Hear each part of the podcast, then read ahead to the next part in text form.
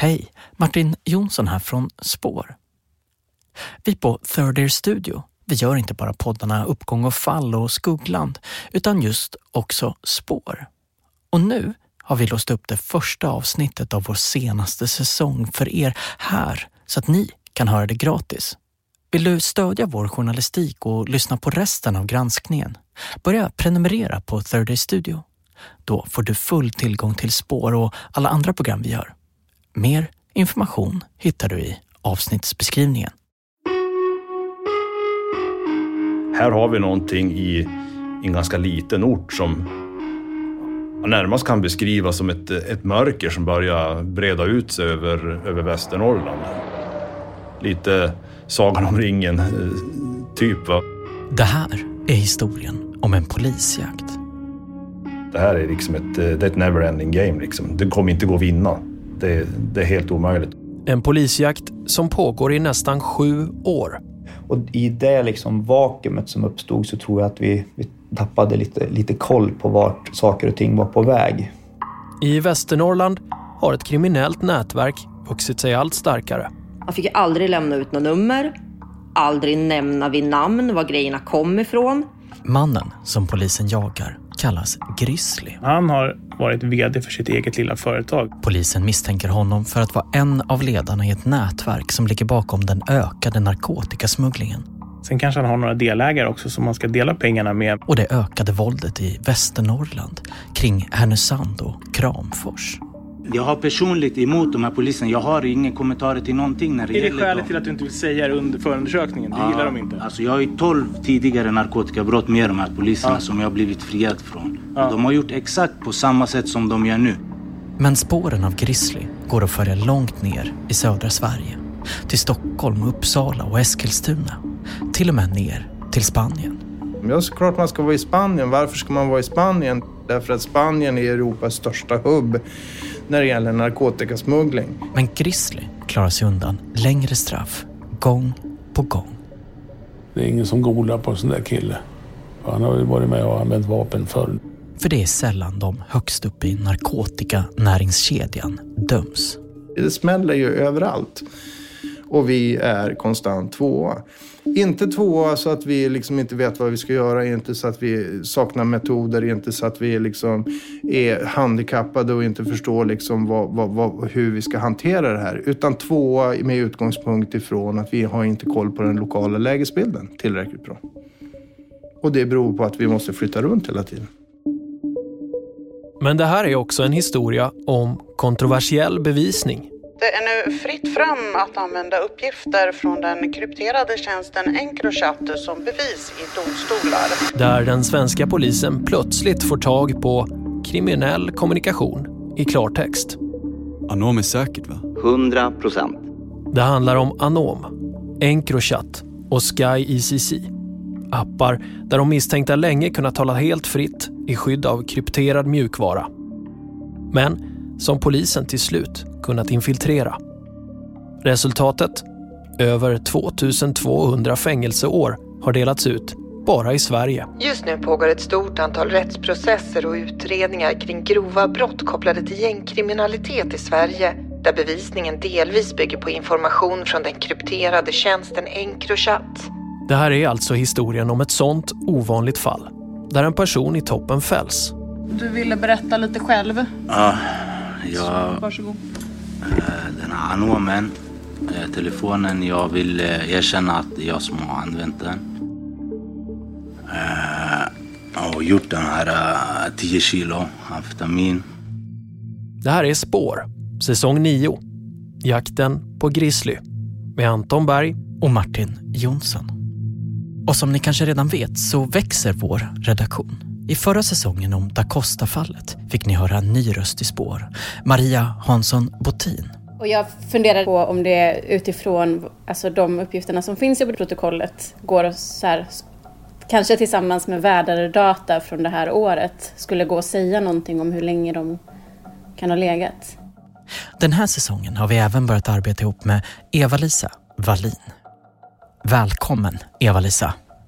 Vad, vad är det för fall vi kommer få höra? Vi kommer få höra om en rätt eh, stor polisinsats som eh, genomfördes eh, 2017, 2018, en bit in på 2019 i Västernorrland. Framförallt Härnösand men även Sundsvall, Kramfors, Timrå och andra orter i Västernorrland. Där polisen såg hur våldet ökade, den öppna narkotikahandeln ökade och man helt enkelt försökte göra sitt för att stoppa det nätverk som man såg hade vuxit fram under ett antal år. Och hur försökte man stoppa dem? Man använde sig av någonting som man kallar för kriminalarboristisk metod. Det vill säga man började kapa grenarna på det här trädet eller nätverket utifrån och in till kärnan eller stammen då. Och dit räknas då Grizzly, en person vars eh, fotspår vi går i. Du är ju själv ungefär härifrån, från Sundsvall ju. För du har ju levt i det här utredningsmaterialet i flera månader nu. Hur har det varit att liksom komma tillbaka till där du kommer ifrån?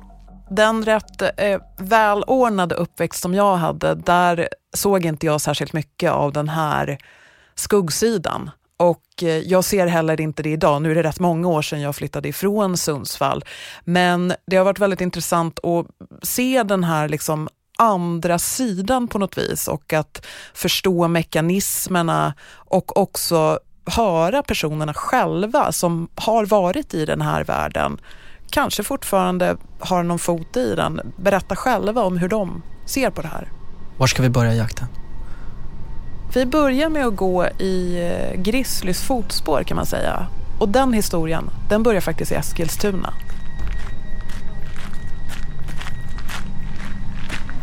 Hallå? Hej, stängde de av er tåget? Ja, jag tror det. direkt tjoff. Ja, ja. Hej. Tjena. Fint att se dig. Jo, detsamma. Bra att du kunde ta, ha dig tid också. också. Är det fyra år sedan eller? Fem. Är det fem år sedan? Ja, fem år sedan är det. Grizzly, han heter egentligen Björn. Och det är i Eskilstuna de första spåren av björn finns. Innan Västernorrland, innan Spanien. Bra, Början av veckan, för det tydligen ska börja regna på torsdag. Det har varit svårt att hitta människor som vill prata specifikt om björn.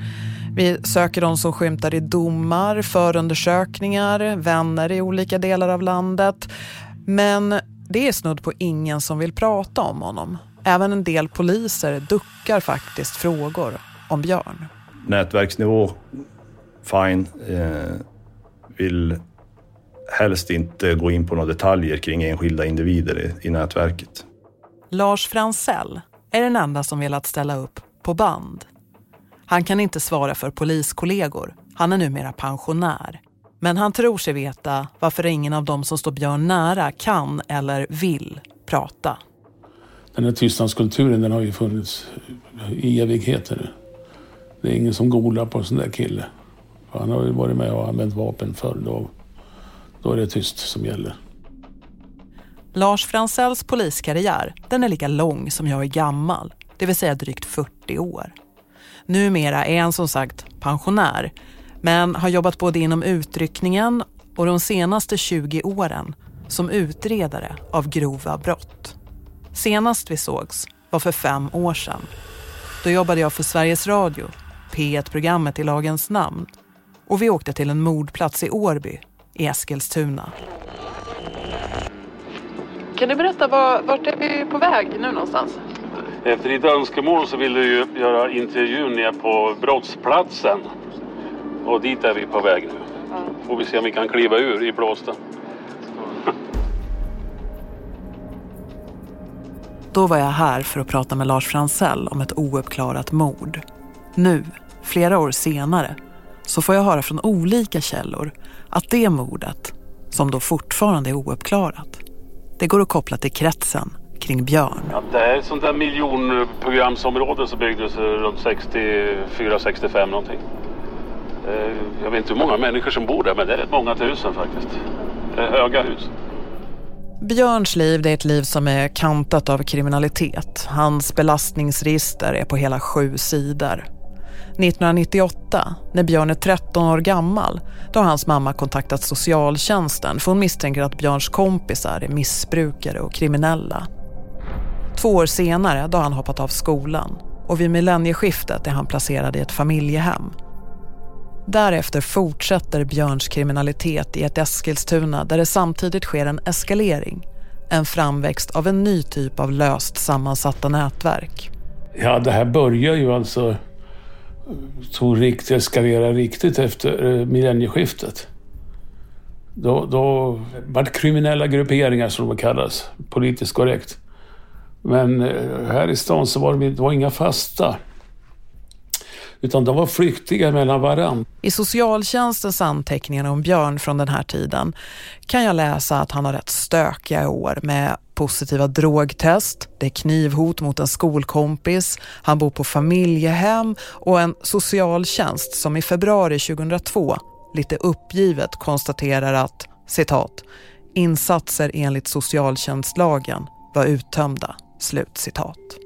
Den som hade mest knark och pengar den fick ju polare från alla möjliga ställen som även har varit med bland motståndare. För oftast har det varit uppdelat i ett par stycken olika grupperingar som, som slåss om knarkmarknaden. Våren 2002 då blir Björn tvångsplacerad på Bärby ungdomshem utanför Uppsala. 2003, året då han fyller 18, får han sitt första fängelsestraff på tre månader. Och hösten 2006, då börjar Björns framfart även märkas i media som bankrånare. Klockan är halv elva och det här är nyheterna. Fyra personer rånade Rekarnes Sparbank i Torshälla för en timme sedan. De ska efteråt ha försvunnit i en bil. Det är en torsdag i mitten av november 2006 vid halv tio på morgonen som en ruta pangas på baksidan av lokalen som inrymmer Rekarne Sparbank i Torshälla. Det är Lars Fransell vid Sörmlandspolisen. 09.33 på förmiddagen här så var det fyra gärningsmän som eh, tog sig in på Sparbanken i Torshälla. Maskerade män tar sig in. En av dem med skjutvapen, en med kofot. En av männen är Björn. Ja, det är ruskigt, sa jag. Så det är ju... En av de tre anställda gör tre automatiska uttag på vardera 30 000 kronor och räcker över till en av rånarna. Någon av dem säger, jag går och startar bilen. Hur känns det att något sånt där händer här igen då? Det kan ju hända. Det händer ju var som helst så det är ju i och för sig inte så konstigt. Det hela är över på två minuter. Björn och de andra försvinner i en flyktbil. Några skott avlossas inte. Polisen Lars Fransell minns rånet. Då fick vi fram så pass mycket uppgifter, för det var ganska färskt, om att var flyktbilen hade tagit vägen. Och att det gick rätt fort att få fatt på Björn och gärningspersonerna. Och någon av poliserna eh, fick för sig att de, ja, den där bilen har jag sett där och där. Så att eh, de åkte iväg till den adressen där de hade sett en liknande bil förut och det var ju ute i Skiftinge. Salsidan. Och sen var det en... Ja, det var, det var inte efter boken direkt utan en av konstaplarna gick för att på dörren. Och någon öppnade och sen small det ju. De satt och delade upp pengarna. Det såg man genom fönstret. källarfönstret. Våra spanare talade om att här, vi har buntat dem nu, som vi brukar säga. De har handbojor på ryggen. Inom bara några timmar får P4 Sörmland rapportera om att rånet skett, vad vittnen sett och att polisen griper misstänkta gärningspersoner. Sveriges Radio P4 Sörmland. Klockan är halv två, här är nyheterna. Tre personer har gripits misstänkta för rånet mot Rekarne Sparbank i Torshälla i förmiddags. Polisen vill i nuläget inte säga hur gripandena har gått till eller vilka spår man har. Björn och två andra grips på bar gärning och döms mot sitt nekande. De tre männen, två från Eskilstuna och en från Torshälla, får tre års fängelse för bland annat rån. När de inte tänker på de här odågarna, det är att det blir konsekvenser för livet för de här anställda där inne. Otroligt chockade och traumatiserade efteråt. Krakar. Uppskakande utav bara den för de där krakarna. Så att, eh... Björn börjar avtjäna straffet för rånet sommaren 2007. Det är hans första längre fängelsestraff. Tre års fängelse för rånet mot Eskilstuna Rekane Sparbank i Torshälla. Men även brott som narkotikabrott, rattfylleri, olovlig körning och brott mot knivlagen. Det var ju kända busar. De höll på med det mesta. Vad var det mesta? Narkotika, eh, framför allt. Och lyckades skrämma folk och Eh, ja, butiksrån. Så att det var ju fullfjättrade eh, banditer. Det var de alla tre. Kända till namnutseende av de flesta poliser här i stan. Under tiden på anstalt döms Björn för våld mot tjänsteman och samma år som han avtjänat straffet för rånet döms han till två korta fängelsestraff till. De här åren sker också en slags upptrappning av våldet i Eskilstuna.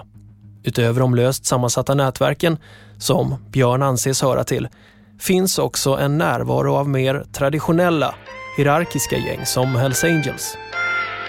Sveriges Radio P4, Sörmland.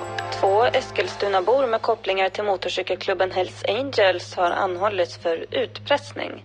De greps igår eftermiddag. Ett nytt nätverk etablerar sig också under en kortare tid. MC-gänget Black Cobra kommer från första början från Danmark där de etablerat sig kriminellt. Sedan har deras nätverk spridit sig till Malmö där polisen vet att de har ett 30-tal medlemmar. Inslaget är från juli 2009. I Eskilstuna blir nu våldet allt grövre och från polisen ser man en ökad användning av skjutvapen. Det är i det här jäsande konfliktläget som Björn, enligt både polis och tidigare kriminella vi varit i kontakt med, verkar bygga en kriminell karriär. Lars Fransell ser honom som en del av de mer löst sammansatta nätverken, inte mc-gängen. Ja, men då, då var jag med i de här konstellationerna. Utmärkt. Vilken av dem? Ja, i de här konstellationerna. Det, det, det var ju flytande. Det var inte några fasta grupper, så att det var inte två gäng som krigade mot varandra så här, utan sen kunde någon flytta sig till nästa eh, gruppering och det var, det var hattigt. Det som, jag sa, det som styrde det var pengar och knarktillgången. Vem man var lojal mot i de där konstellationerna.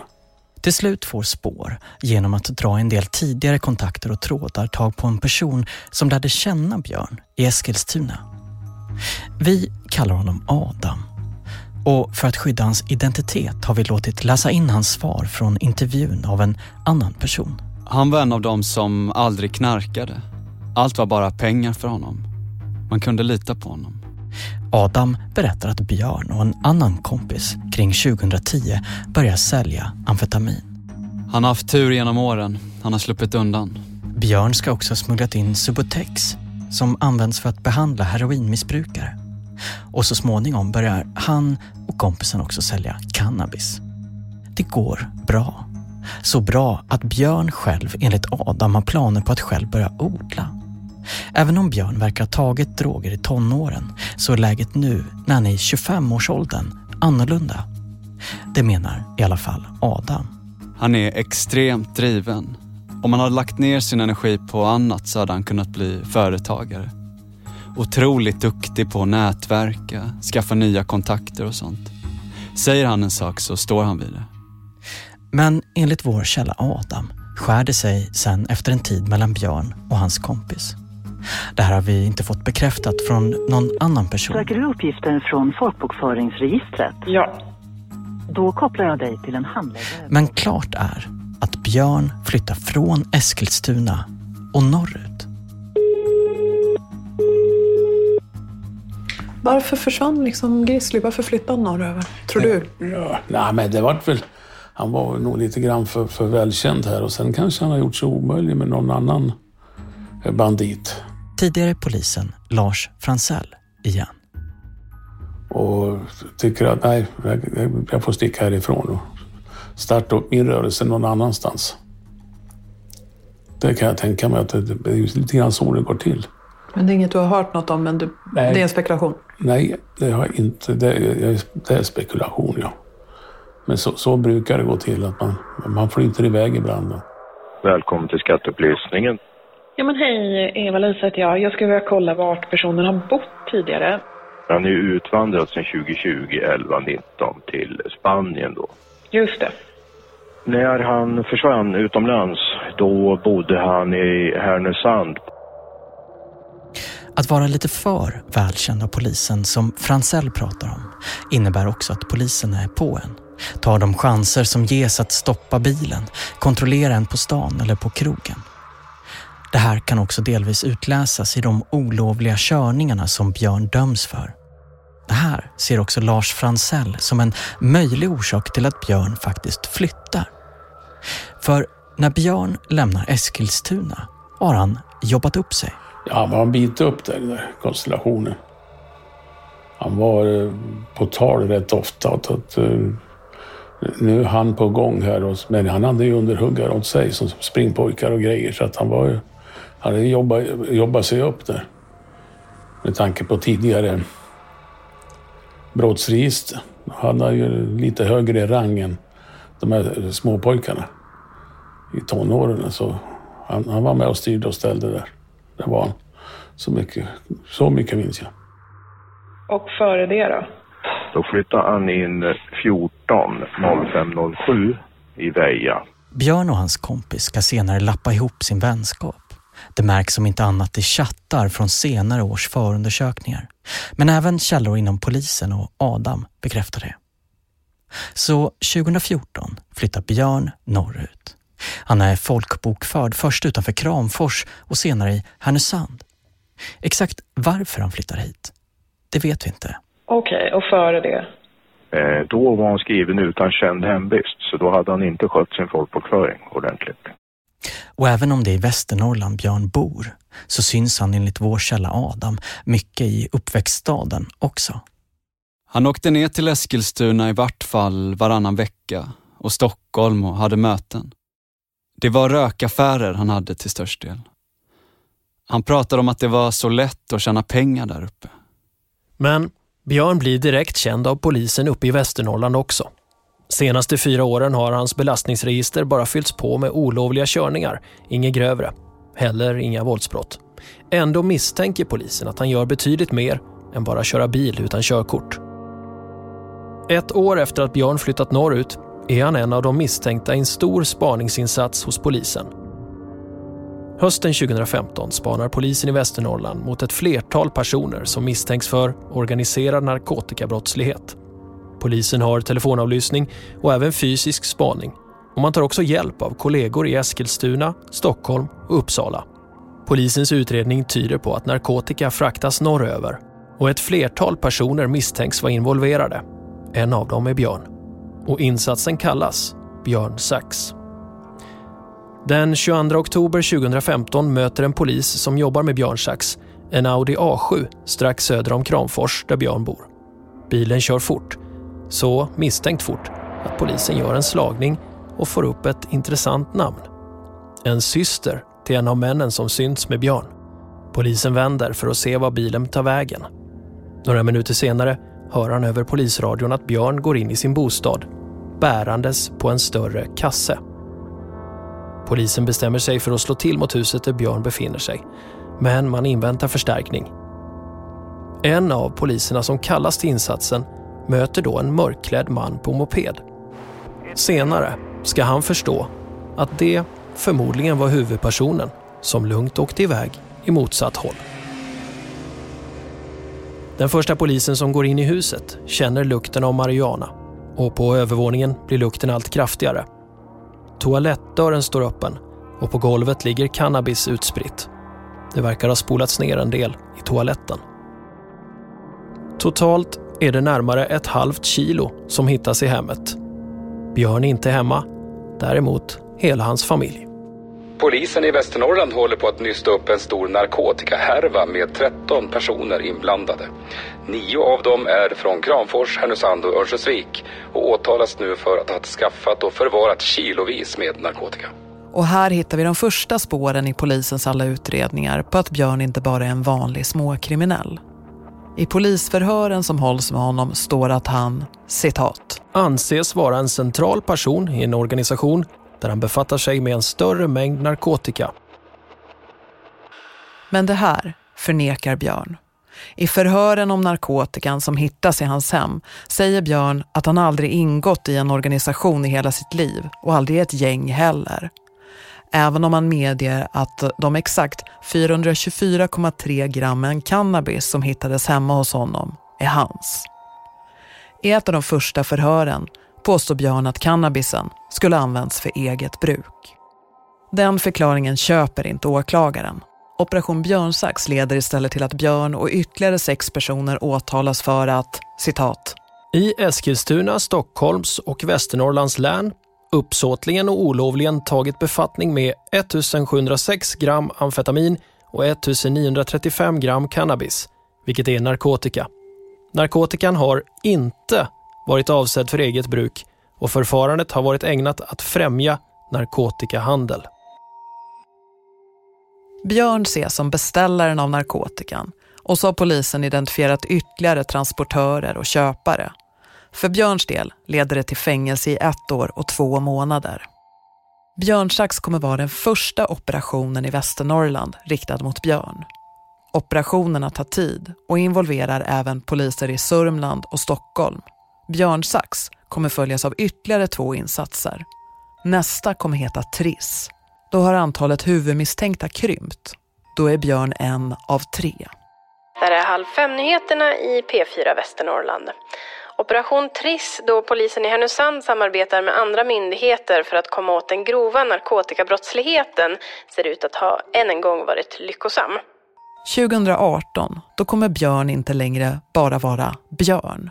Han har gjort sig ett namn i Västernorrland. Nu kommer han att kallas Grizzly. Så här skriver polisen i ett PM. Underrättelsetjänsten gör bedömningen att Björn sannolikt kallas för Grizzly. Smeknamnet är inlagt som ett alias i det allmänna spaningsregistret sedan 2018. Men frågan är om jakten på den här mannen i skuggorna, jakten på Grizzly, gjort att polisen fått ett tunnelseende. Det menar i alla fall hans advokat, Elsa Andersson. Det som jag övergripande reagerade på i det här målet var ju att det fanns ett väldigt tydligt personligt fokus eh, gentemot min klient och liksom i delar närmast någon typ av demonisering av honom på ett sätt.